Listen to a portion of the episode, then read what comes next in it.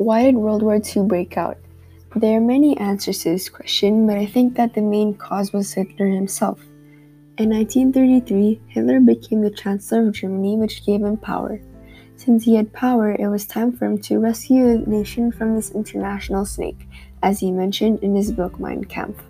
His aim was to abolish the, abolish the Treaty of Versailles, which the Germans hated since it gave them no freedom and led to a depression and high unemployment.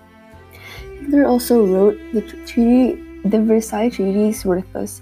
60 million German hearts and minds are on fire with anger and shame. They will cry out, We want war, sharing many Germans' viewpoints on the Treaty of Versailles. His second goal was to expand German territory which was why he was so determined to conquer land in Eastern Europe.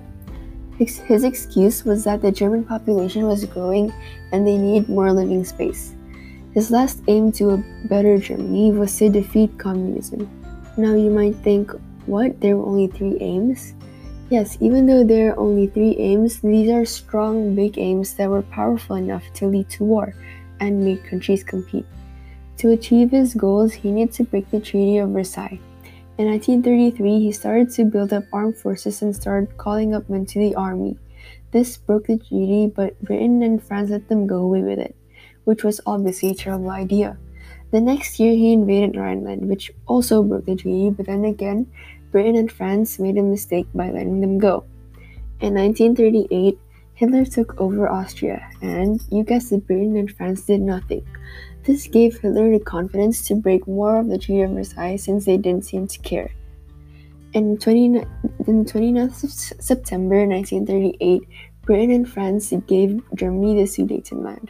This made it seem as if they liked Hitler. Because Hitler was so confident, his troops marched into Czechoslovakia in March 1939, and later that same year he tried to take over Poland, thinking that the secret treaty he made with Russia would stop Britain and France helping Poland. So in 1939, he invaded Poland.